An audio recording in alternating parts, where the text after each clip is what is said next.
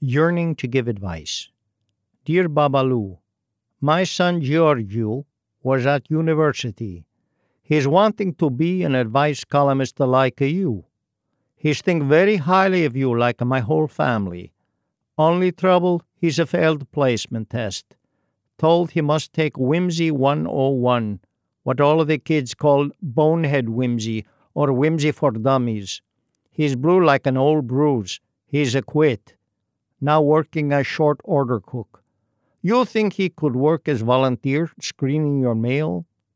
Signed, Sad. Dear Sad, Tell him what a miserable time a columnist like me has at parties, always swamped with people asking for advice.